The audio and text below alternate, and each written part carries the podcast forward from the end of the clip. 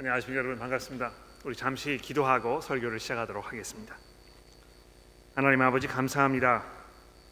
아, 이렇게 어지럽고 복잡하며 아, 불확실한 시대에 저희들에게 복음을 주셔서 하나님의 절대적인 진리를 알게 하시고 그 안에서 우리가 흔들리지 아니하며 아, 우리의 소망이신 예수 그리스도를 바라보며 살도록 도와주셨으니 감사합니다.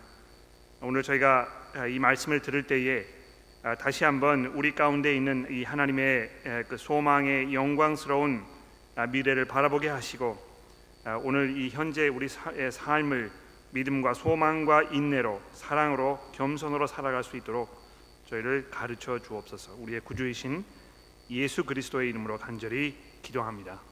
아멘.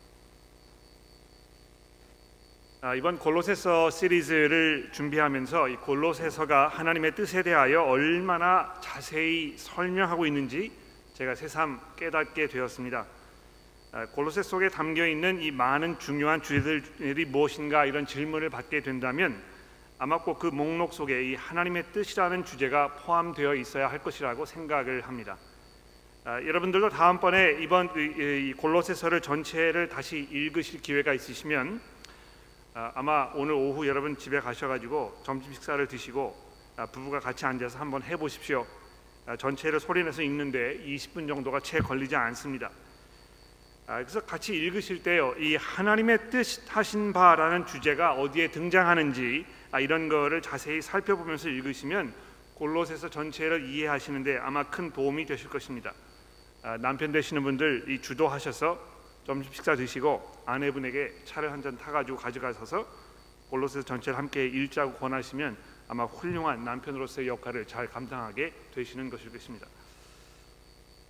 1장 아, 1절에 보시는 대로 이 하나님의 뜻으로 말미암아 예수 그리스도의 사도가 된 바울 형과 형제 디모데는 이렇게 시작한 부분이라든지 또 1장 9절에서 너희로 하여금 모든 신령한 지혜와 총명에 하나님의 뜻을 아는 지식으로 채우게 하시고 아, 이렇게 하는 것처럼 이 하나님의 뜻이라는 표현이 직접적으로 등장하는 부분도 많이 있습니다만 그 표현을 직접 사용하지 않더라도 하나님의 뜻하신 바 하나님의 이 계획과 목적 등에 관하여 사도 바울이 말씀하고 있는 이런 그 분명한 부분들도 무수히 많습니다.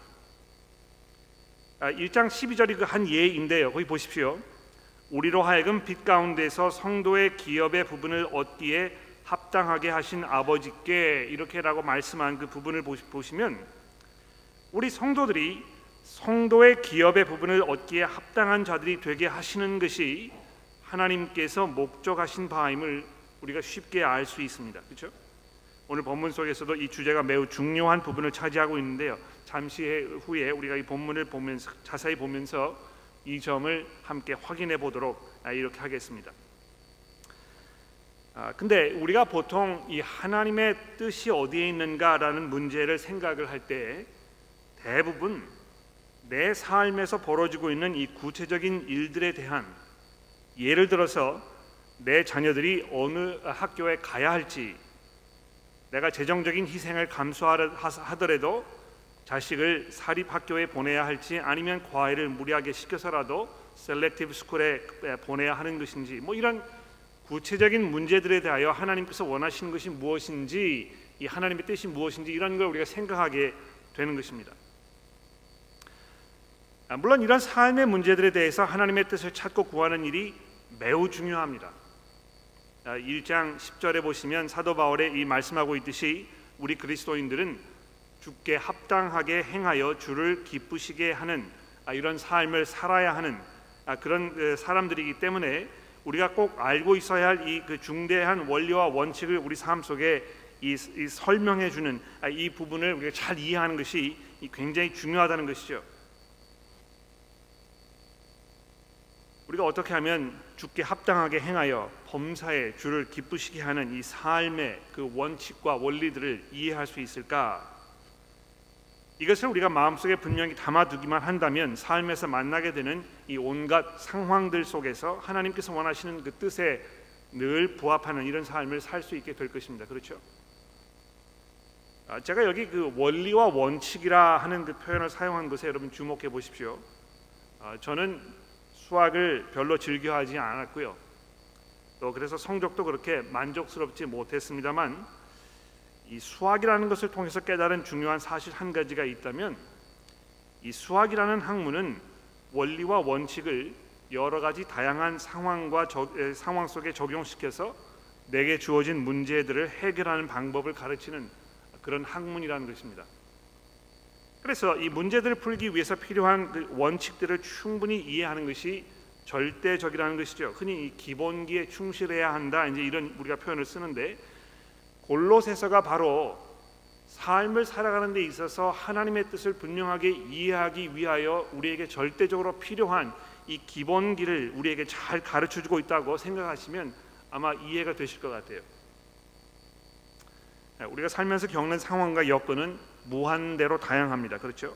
그런데 이 성경은 그 모든 상황과 모든 여건에 대하여 하나님께서 구체적으로 내게 무엇을 원하시는지 분명하게 설명하고 있지 않습니다. 아까 말씀드린 예를 생각해 보십시오. 성경에 내 자녀가 다녀야 학교의 이름이라든지 또는 내가 평생 반려자로 여기며 살아야 할 사람의 이름 같은 것이 언급되어 있지 않다는 것입니다. 그럼 이런 문제들이 내 앞에 놓였을 때 어떻게 하나님의 뜻을 우리가 구할 수 있겠는가?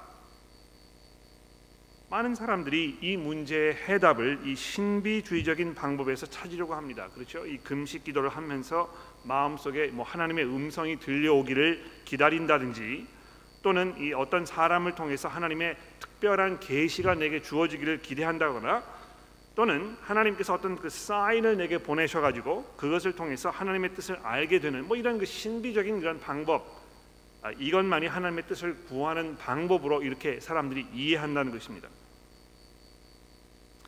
그러나 이 골로새서는요, 아니 이 성경 전체는 하나님이 기뻐하시는 삶을 살기 위해서 우리가 이 내릴 수 있는 결정을 내리는데 필요한 중요한 이 원리와 원칙들을 알려주고 있습니다. 그 원리와 원칙을 우리가 잘 알고 있으면 이 변화무쌍한 상황들이 우리 마음을 아무리 어지럽게 하여도 우리가 우왕좌왕하지 않고 지혜롭게 하나님의 뜻을 발견할 수 있다는 것입니다. 오늘 이 본문을 자세히 살펴보면서 그 원리와 원칙에 대하여 잘 정리해보고 우리가 기본기를 탄탄하게 다져가지고 내가 처한 이 구체적인 상황에서 그 원리와 원칙을 적용하는 이런 방법들을 조금 생각해 보도록 합시다. 아, 아까도 언급드렸습니다만 1장 1절에 이 바울은 자신이 하나님의 뜻으로 말미암아 그리스도 예수의 사도가 되었다고 이렇게 편지를 시작을 하고 있는데요. 즉 하나님께서 이 바울이라는 특정 인물을 지명하여 선택해서 그를 부르시고 그에게 사도라는 역할을 맡기셨던 것은 그를 통하여 이루려고 하셨던 이 특별한 목적이 계셨기 때문이라는 것입니다. 아, 오늘 본문 말씀 25절에도 이 같은 사실을 말씀하고 있죠. 1장 25절을 보십시오. 내가 교회의 일꾼이 된 것은 하나님이 너희를 위하여 내게 주신 직분을 따라 하나님의 말씀을 이루려 함이라. 그렇죠? 이 하나님께서 사도 바울을 부르신 그 특별한 목적이 있었다는 것입니다. 그래서 너희를 위하여 내게 이 직분을 주셨다 이렇게 하면서 그 목적에 대하여 이 하나님의 말씀을 이루려 함이라 이렇게 우리에게 설명하고 있는 것입니다. 하나님께서 그 말씀을 통하여 오래 전에 약속하셨던 것을 이루시려는 것이 나를 사도로 부르신 목적이었다 이렇게 사도 바울이 지금 말씀하고 있는 것입니다. 그러니까 이 바울이라는 사람이 굉장히 특별하고 또 중대한 역할을 맡았던 사람임을 우리가 알 수 있습니다. 하나님께서 이루고자 하셨던 아주 특별한 계획이 있으셨는데 그 계획을 이루시기 위하여 바울이라는 사람을 매우 특별한 역할을 감당하도록 하기 위하여 그를 부르셨다는 것입니다. 그래서 이 골로스 맨 첫 번에 내가 하나님의 뜻으로 말미암아 사도가 되었다 이렇게 적고 있는 것입니다. 자, 그러면 도대체 하나님께서 어떠한 특별한 이룰, 뜻을 이루시기 원하셨길래 바울을 택하셔서 부르시고 그에게 이 역할을 맡으신 것이겠습니까? 하나님께서 성도들에게 한 비밀을 알려주시려고 그렇게 하신 것이라고 26절과 27절이 우리에게 설명하죠. 보십시오. 이 비밀은 만대와 만대로부터 감추어졌던 것인데 이제 그의 성도들에게 나타났고 하나님이 그들로 하여금 즉 이 성도들로 하여금 이 비밀의 영광이 이방인 가운데 얼마나 풍성한지를 알게 하려 하심이라 이게 하나님의 뜻이라는 것입니다. 그렇죠? 이 비밀은 너희 안에 계신 그리스도니 곧 영광의 소망이니라. 하나님께서 자신을 교회의 일꾼으로 부르신 것은 성도들에게 무엇인가를 알게 하시기 위하여 부르셨다는 것인데요. 아, 여기 성도들이라는 표현을 좀 잠시 생각해 볼 필요가 있을 것 같아요. 아, 이 성도라는 말은 우리가 일상적으로 예수를 믿는 모든 그리스도인들을 의미하는 말로 사용합니다. 여기 앉아 계신 여러분들이 다 성도들이라는 것이죠. 그런데 이 골로새서에서는요, 이 단어가 아, 보다 특별한 의미로 사용되고 있는 것을 우리가 확인해 볼 수 있습니다. 아, 이 표현이 1장 12절에도 등장을 하고 또 거슬러 올라가서 맨 첫 부분인 1장 2절에도 등장하고 있는데요. 먼저 1장 12절 말씀을 좀 보십시오. 여기 보시면 우리로 하여금 빛 가운데에서 이 성도의 기업의 부분을 얻기에 합당하게 하신 아버지께 감사하기를 원하노라 이렇게 말씀하고 있습니다. 여기 말하는 이 성도의 기업이라는 말은요. 하나님께서 그 택하신 백성 이스라엘 사람들에게 내려 주시기로 주시겠다고 약속하셨던 그 축복을 말하는 것입니다. 하나님께서 이스라엘 자손을 자신의 그 마달들로 삼으셨고 그들에게 이 하나님의 모든 축복을 유산으로 내가 너에게 주겠다 이렇게 말씀하지 않으셨습니까? 그래서 이 축복은요 이방 사람들은 받을 만한 자격이 없는 하나님께서 택하신 백성들에게 이 약속되었던 그 축복이라는 것입니다. 구약 시대는 단순히 유대인의 혈통을 지니고 태어나면 당연히 이 축복을 누릴 자격이 있는 것으로 생각이 되었지만 신약 시대가 시작되고 복음을 통해서 분명히 드러난 사실은 단순히 유대인으로 태어났다고 해서 모두가 하나님의 택하신 백성이 되는 것이 아니고 그들 가운데에서 복음을 듣고 예수를 믿게 된 유대인들이 진정 하나님의 백성이라는 이 사실이 드러났다는 것입니다. 바로 그들이 진정한 아브라함의 후손들이고 그들에게 하나님께서 복을 내리시겠다고 약속을 하신 것 아닙니까? 그렇죠? 그런데 여러분 놀라운 일이 벌어지지 않았습니까? 예수께서 부활하신 후에 그의 제자들이 예루살렘과 유대 지방은 물론이고 이방인들이 살고 있던 사마리아와 그 경계성을 훨씬 넘어 지중해 연안 이 모든 나라 각각 도시에 흩어져서 복음을 증거하기 시작하였고 그들 가운데에서 예수를 구주로 고백하는 사람들이 속속 나타나기 시작하지 않았습니까? 그래서 이 골로새서 1장 6절에 사도 바울이 뭐라고 얘기했습니까? 이 복음이 골로새라는 도시에도 도착하였고 그 복음을 들은 그 골로새 사람들 중에 일부가 하나님의 은혜를 깨달아 예수를 구주로 고백하였습니다. 이 사실을 바울이 전해드리면서 그가 얼마나 흥분하고 가슴 벅차했는지 1장 전반부에서 우리가 이미 확인해 본 바입니다. 그리고 이 골로새에서 일어난 그 현상은 그곳에서만 일어난 것이 아니고요. 천하에 복음이 선포되는 곳이면 어디에서나 벌어지는 이런 일이라고 이것이 하나님의 그 불가항력적인 역사라고 바울이 1장 6절에서 말씀하고 있습니다. 하나님께서 소망 없이 어둠 가운데 헤매이던 이방인들에게 복음이라는 영광의 밝은 빛을 비추시고 성도들만이 누릴 수 있었던 하나님의 그 기업을 이방인들도 풍성하게 받을 수 있는 자격을 누리도록 하시기 위하여 그 아들이신 예수를 통해 이방인들도 자기와 화해를 시키셨다는 것입니다. 예수가 아니었으면 이 일은 도무지 일어날 수가 없었고 예수가 아니었으면 여러분과 저를 포함한 이 모든 이방인들에게는 아무런 소망도 없었을 것입니다. 그래서 사도 바울이 27절에 이 예수 그리스도 우리의 구주이신 그분을 곧 영광의 소망이라고 부르고 있지 않습니까? 유대인들 유대인 그리스도인들과 마찬가지로 우리 이방인들도 한 믿음으로 온 천하의 유일하신 주님이신 예수 그분을 구주로 고백할 때 우리도 죄의 용서와 영생의 소망을 얻도록 하시는 이 하나님의 은혜가 온 천하에 밝히 드러나는 바로 그것을 드러내시려는 것이 하나님의 목적이었다는 것입니다. 바로 이 목적을 위하여 하나님께서 바울 사도를 사도로 부르셨고 그래서 바울 사도는 다른 일에 시간을 낭비하지 않고 무엇에 전념하고 집중하였습니까? 예수를 선포하는 일에 온 힘을 쏟아 부었던 것입니다. 28절에 보십시오. 우리가 그를 전파하여 각 사람을 권하고 모든 지혜로 각 사람을 가르침은 각 사람을 그리스도 안에서 완전한 자로 세우려 함이니 바로 그분을 그분만을 우리가 선포하여 우리가 다른 것을 말하지 아니하고 다른 것에 소망을 걸지 아니하고 다른 것에 한눈을 팔지 아니하고 다른 것에 의지하지 않고 오직 영광의 소망이신 예수 그분을 선포하는 것이 자신에게 주어진 이 하나님의 뜻이었음을 바울이 아주 분명하게 이해하고 있었던 것입니다. 여러분 이 예수를 선포하였을 때 벌어지는 이 놀라운 결과를 좀 주목해 보십시오.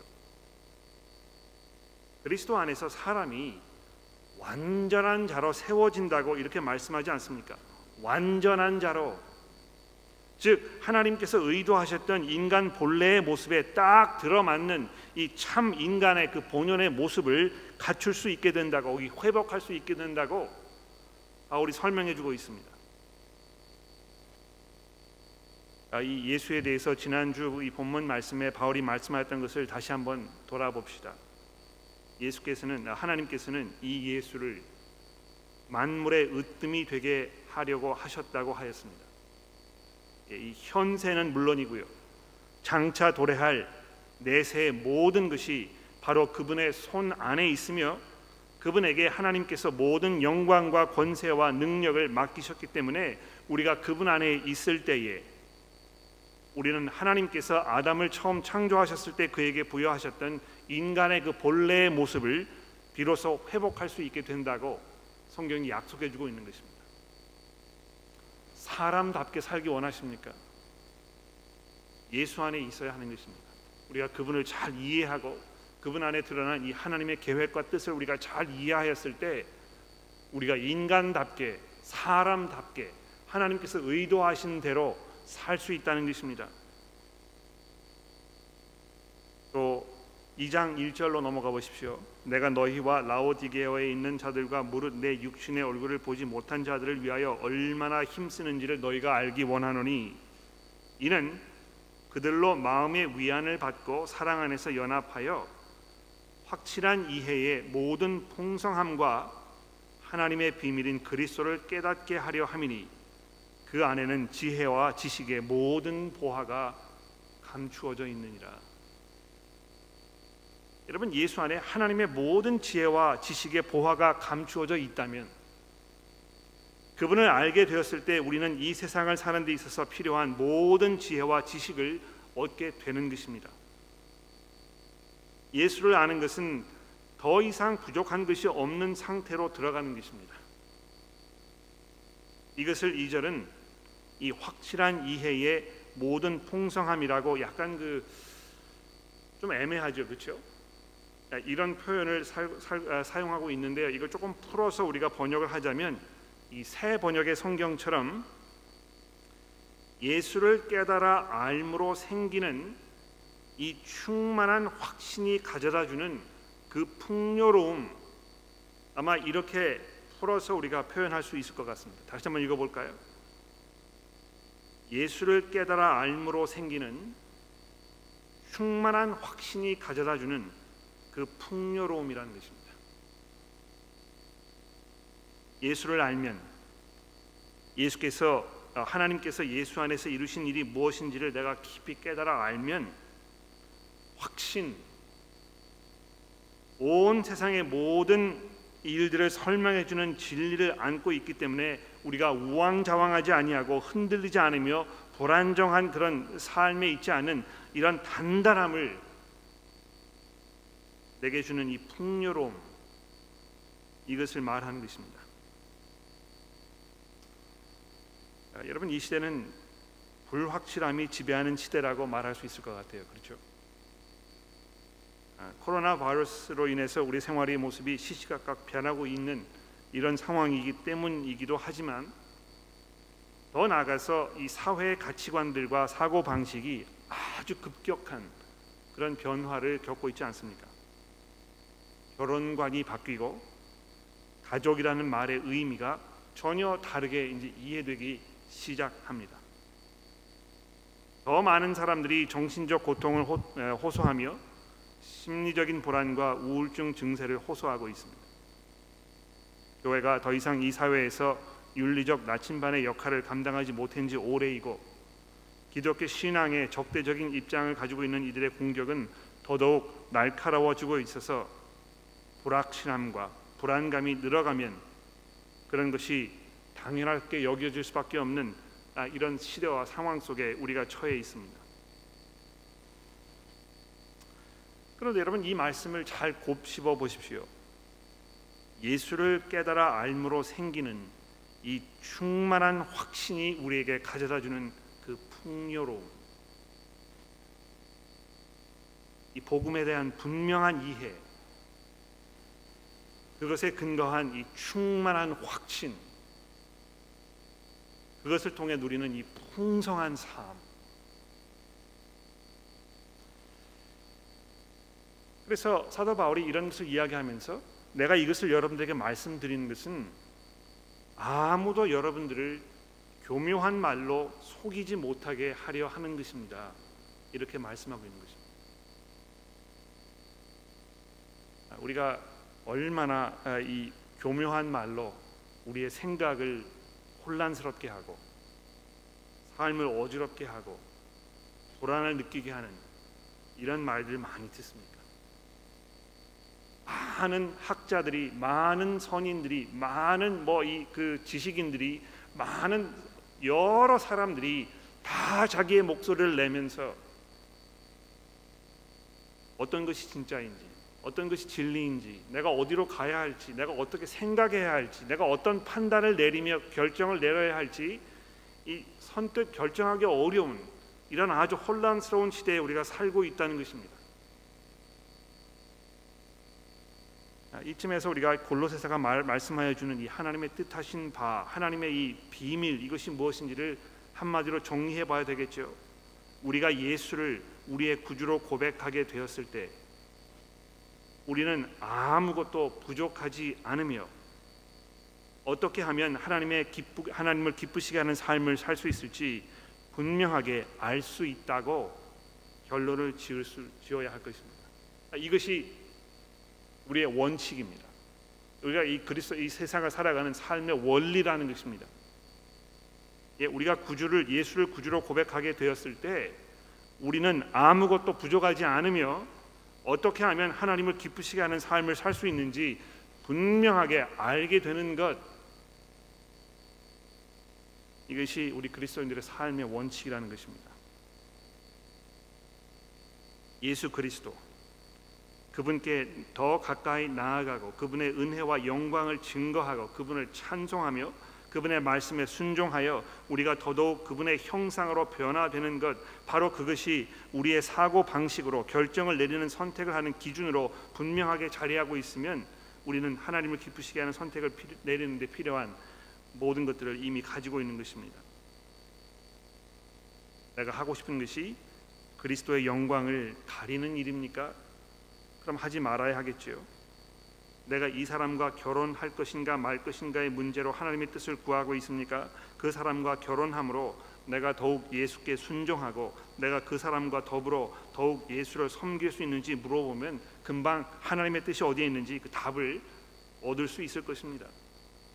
내가 지금 이사를 하려고 하는데 그 집으로 이사를 함으로 내가 그리스도인으로서 그리스도인답게 사는데 도움이 될 것인가 방해가 될 것인가를 물어보시면 금방 하나님께서 우리가 그 집으로 이사를 하길 원하시는지 아닌지 아주 분명하게 알 수 있을 것입니다. 여기서 삶의 모든 상황이 이 원칙이 어떻게 적용될 수 있는지 다 설명할 수 없습니다. 제가 아, 할수 있는 일은 이 중요한 원칙을 분명히 말씀드리는 것이고 그 원칙이 어떻게 적용될 수 있는지 몇 가지 예를 제시해 드리는 것인데요. 그 원칙이 여러분들의 삶에 어떻게 적용돼야 하는 것인지를 생각해 보고 결정하는 일이 우선적으로 여러분 아마 여러분들의 개인의 몫일 것입니다. 그리고 여러분들이 아, 그런 아, 그런 여러분들을 도와드리고 함께 고민하고 위해서 기도해 드리며 짐을 나누어 지는 것이 아마 이 목회자로서의 역할이라 생각합니다. 그런데 동시에 이 일은 우리가 함께 같이 생각해보고 서로 함께 고민하고 기도하면서 의견을 물으며 풀어가야 할 그러한 일이기도 합니다. 세워주기 그룹이 모였을 때에 이 골로새서의 말씀을 우리 삶에 비추어 보며 서로에게 복음의 진리를 말하고 그것으로 서로 격려하며 가르치며 때로는 질책하기도 하면서 우리가 이 공동체로서의 역할을 잘 감당하게 되면 우리가 서로를 섬기는 사역을 통하여 우리가 늘 하나님의 뜻을 이 예수 그리스도가 내 삶 속에서 어떻게 적용돼야 할 것인지를 잘 분간하는 이런 공동체로서의 삶을 분명히 살아갈 수 있을 것입니다. 아, 그래서 사도 바울이 2절에 이렇게 이야기하잖아요. 여러분과 제가 이 사랑 안에서 연합하여? 이 복음을 분명하게 이해한 사람들은 하나님의 지혜와 지식의 보화가 주어졌다는 이 말씀의 약속을 우리가 믿고 그 안에서 서로 완전한 자로 충분히 세워줄 수 있는 이런 능력이 우리 안에 있는데 우리가 이것을 사랑하면서 서로 연합하여 그 능력을 잘 발휘하는 것이 교회로서 우리가 해야 할 그 일일 것입니다. 이 교회에 적을 두고 계시는 그래서 여기에서 이 아주 친밀한 관계를 맺고 서로와 함께 얘기하고 기도하고 서로 의견을 잘 들어보고 내 고민을 얘기해서 하나님의 뜻이 어디에 있는지 잘 구하는 이 일을 우리가 잘 해야 할 것입니다. 우리가 서로 세워지기 그룹을 통해서 서로 이 교제를 통하여 정말 그리스도 안에서 완전한 자로 세워가는 일에 우리가 발벗고 나서야 할 것입니다. 모든 분들이 할 수 있는 일입니다. 여러분이 예수를 구주로 고백한다면 그래서 정말 그분을 섬기고 그분을 영광스럽게 하고 그분의 이름에 정말 찬송이 돌아갈 수 있는 이런 그 마음의 열정과 의지가 있으시다면 서로에게 하나님의 뜻이 어디에 있는지 권면하고 때로 질책하고 서로 섬길 수 있는 그런 모든 여건과 상황들이 이미 여러분에게 주어져 있다는 것입니다. 아유 저는 그런 거 잘 못합니다. 아, 저는 뭐 그 잘 성령도 이해하지 못하고 오래 신앙생활도 하지 아니하였고 그래서 이 분별력이 많이 떨어지고 아, 물론 겸손한 것이 좋은데요. 아, 이 골로새서가 우리가 말씀하고 있는 것을 잘 우리가 곱씹어 본다면 그리스도 안에서 우리가 이미 충만하여졌다는 것입니다.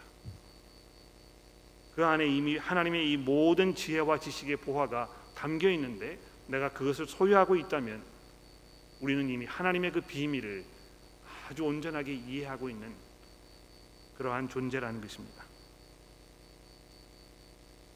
오늘 본문에서 꼭 다뤄야 할 중요한 이슈 한 가지를 제가 아직 다루지 못했는데 사도 바울이 이를 위하여 나도 힘을 다하여 수고하노라 하는 29절의 이 말씀을 좀 생각해 보십시오.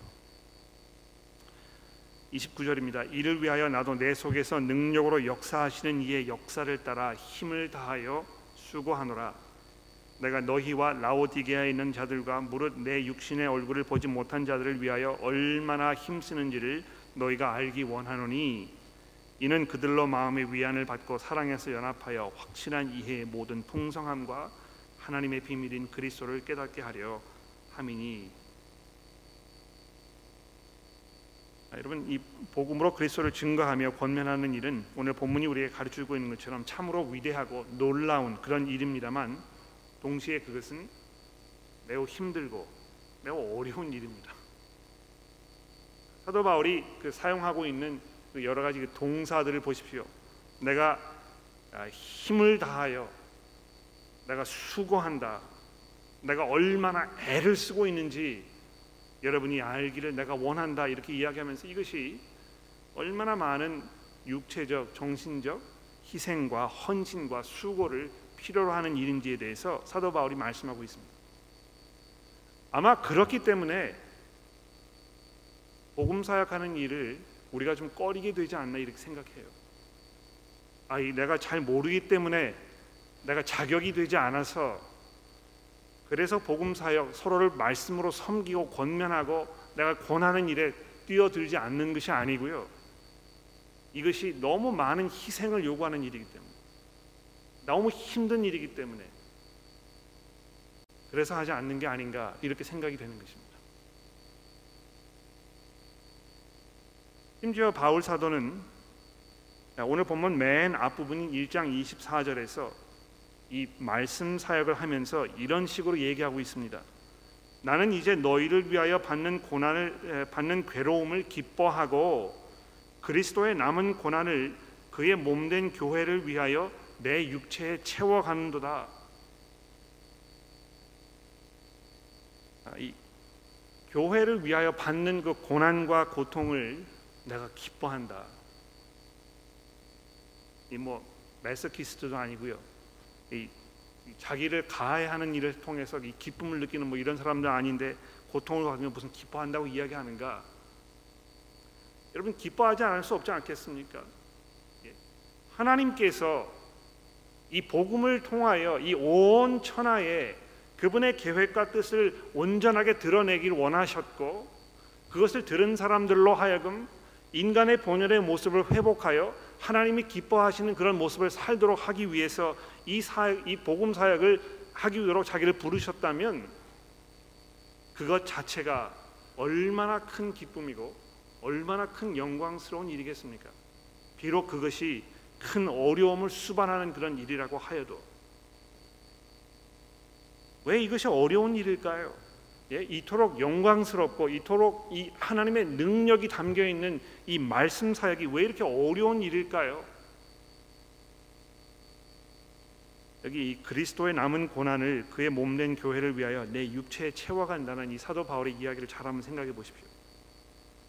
어떤 면에서 그리스도께서 당하신 그 고난에 고난이 아직 남은 면이 있다고 이렇게 이야기하는 것입니까? 아, 여러분이 오해하지 않으셨으면 좋겠어요. 사도 바울이 지금 예수 그리스도께서 십자가에서 당하신 그 고난이 우리의 구원을 위하여 불충분한 아, 이런 것이라고 얘기하는 것이 아닙니다. 뭐이 예수님께서 십자가를 통해서 우리 구원의 약 한 뭐 80%를 이루어 놓으셨고 나머지 20%는 뭐 사람들이 우리가 감당해야 할 이런 일이라고 말씀하는 것이 아니라는 것입니다. 왜 그렇습니까? 이미 우리가 1장 20절에서 이런 말씀을 들었잖아요. 그의 십자가의 피로 화평을 이미 이루사 만물 꽃 땅에 있는 것들이나 하늘에 있는 것들이 다 그로 말미암아 자기와 화목하게 되기를 기뻐하심이라 전에 악으로 행, 악한 행실로 멀리 떠나 마음으로 원수가 되었던 너희를 이제는 그의 육체의 죽음으로 말미암아 이미 화목하게 하셔서 너희를 거룩하고 흠이 없고 책망할 것이 없는 자로 그 앞에 이미 세우셨다는 것입니다. 그렇죠? 어떤 면에서 아직도 그리스도께서 고난을 당하고 계시는 것입니까? 그래서 부활하셔서 온 세상의 주인으로 심판관으로 통치자로 군림하셨습니다. 그러나 아직도 이 모든 만물이 한 입으로 그 사실을 고백하지는 않습니다. 아직도 교회를 핍박하고 복음을 적대적으로 생각하고 아, 이렇게 하는 많은 사람들이 아직 있다는 것입니다. 이 교회가 그래서 핍박을 받잖아요. 어, 바울이 바울이 되기 전에 사울이었을 때에 교회를 핍박하면서 아, 이온 세계를 돌아다닐 때 예수께서 바울에게 나타나셔서 사울아 사울아 내가 왜 나를 핍박하느냐 이렇게 말씀하셨잖아요. 그렇죠? 이 교회를 세우고 복음을 증거하고 거기에서 성도들을 잘 섬기고 그래서 거기에 이 그리스도의 충만함 가운데 온전하게 자라도록 하는 그 일 이것은 안팎으로 내부적으로 외부적으로 많은 어려움과 반대와 또 불신앙과 아, 이런 것들을 맞닥뜨려야 하는 그런 어려운 일이라는 것입니다. 우리가 하나님의 말씀을 들었을 때 우리 가운데 있는 이그 순종하지 않으려는 우리의 죄악성 때문에 반발심이 일어나지 않습니까? 하나님의 말씀을 듣는 일이 기쁘고 즐거운 일이긴 합니다만 그것이 어느 순간에선가 나에게 이 회개를 요구하고 내 삶의 변화를 요구하게 하고 나로 하여금 회개를 요구하게 하였을 때 그것을 전하는 사람, 그것을 이야기하는 사람이 굉장히 밉게 보이고 그래서 이 적으로 돌아서고 이런 일들이 일어난다는 것입니다. 뭐 이 외부에 있는 사람들에게 복음을 전했을 때 우리가 겪어야 하는 그 어려움에 대해서는 말할 필요도 없을 것입니다. 예수께서 재림하시기 전까지 이 복음 사역을 감당하는 모든 자들에게는 끊임없는 고난과 고통과 수고가 요구되고 있습니다. 사랑하는 교우 여러분, 이것은 그리스도의 복음을 믿은 모든 사람들에게 하나님께서 주신 그 부르심입니다. 그렇죠? 마치 사도 바울이 사도로 이 부르심을 받아서 이 그리스도의 아, 이 영광을 증거하여서 그 그온 아, 모든 고난과 고통을 겪어야 했던 것처럼 하나님께서 여러분과 저도 복음으로 부르셔서 성도의 기업에 참여하도록 하셨지만 그리스도께서 재림하시기 전까지 그것을 기다리며 그것을 증거하는 여러분과 저에게는 많은 수고와 헌신과 고통과 어려움이 따르게 되어 있습니다. 여러분 거기에서 도망가지 마시고 멀어지지 마시고 그것을 남의 일처럼 생각하면서 나는 그저 편하게 그저 조용히 내 자신의 신앙만을 위하여 그저 내가 이 이렇게 살 것이다. 이렇게 하지 않으셨으면 좋겠습니다. 얼마나 그것이 하나님의 계획과 하나님의 뜻하신 바와 어긋나는 일입니까? 우리가 하나님을 기쁘시게 하려면 뭘 해야 되겠는가? 내가 어떻게 살아야 되겠는가? 이것을 다시 한번 깊이 고민하는 우리 교회 성도 여러분들 되시기를 간절히 기도합니다. 기도하겠습니다. 하나님 아버지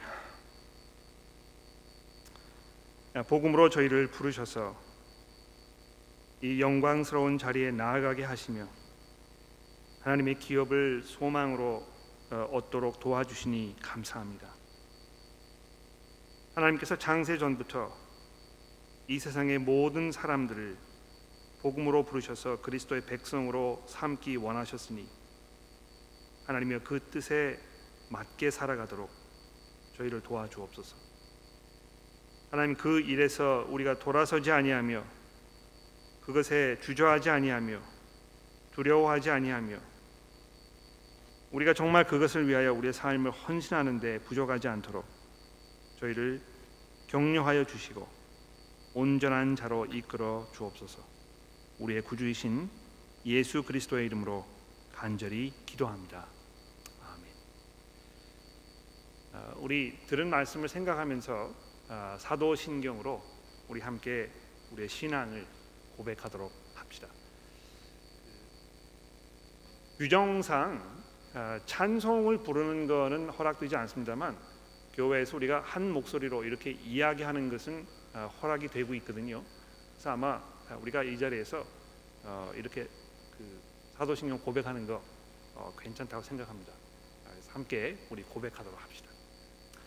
전능하사 천지를 만드신 하나님 아버지를 내가 믿사오며 그 외아들 우리 주 예수 그리스도를 믿사오니 이는 성령으로 잉태하사 동정녀 마리아에게 나시고 본디오 빌라도에게 고난을 받으사 십자가에 못 박혀 죽으시고 장사한 지 사흘 만에 죽은 자 가운데서 다시 살아나시며 하늘에 오르사 전능하신 하나님 우편에 앉아 계시다가 저리로서 산자와 죽은 자를 심판하러 오시리라. 성령을 믿사오며 거룩한 공회와 성도의 사해 주시는 것과 몸이 다시 사는 것과 영원히 사는 것을 믿사옵나이다.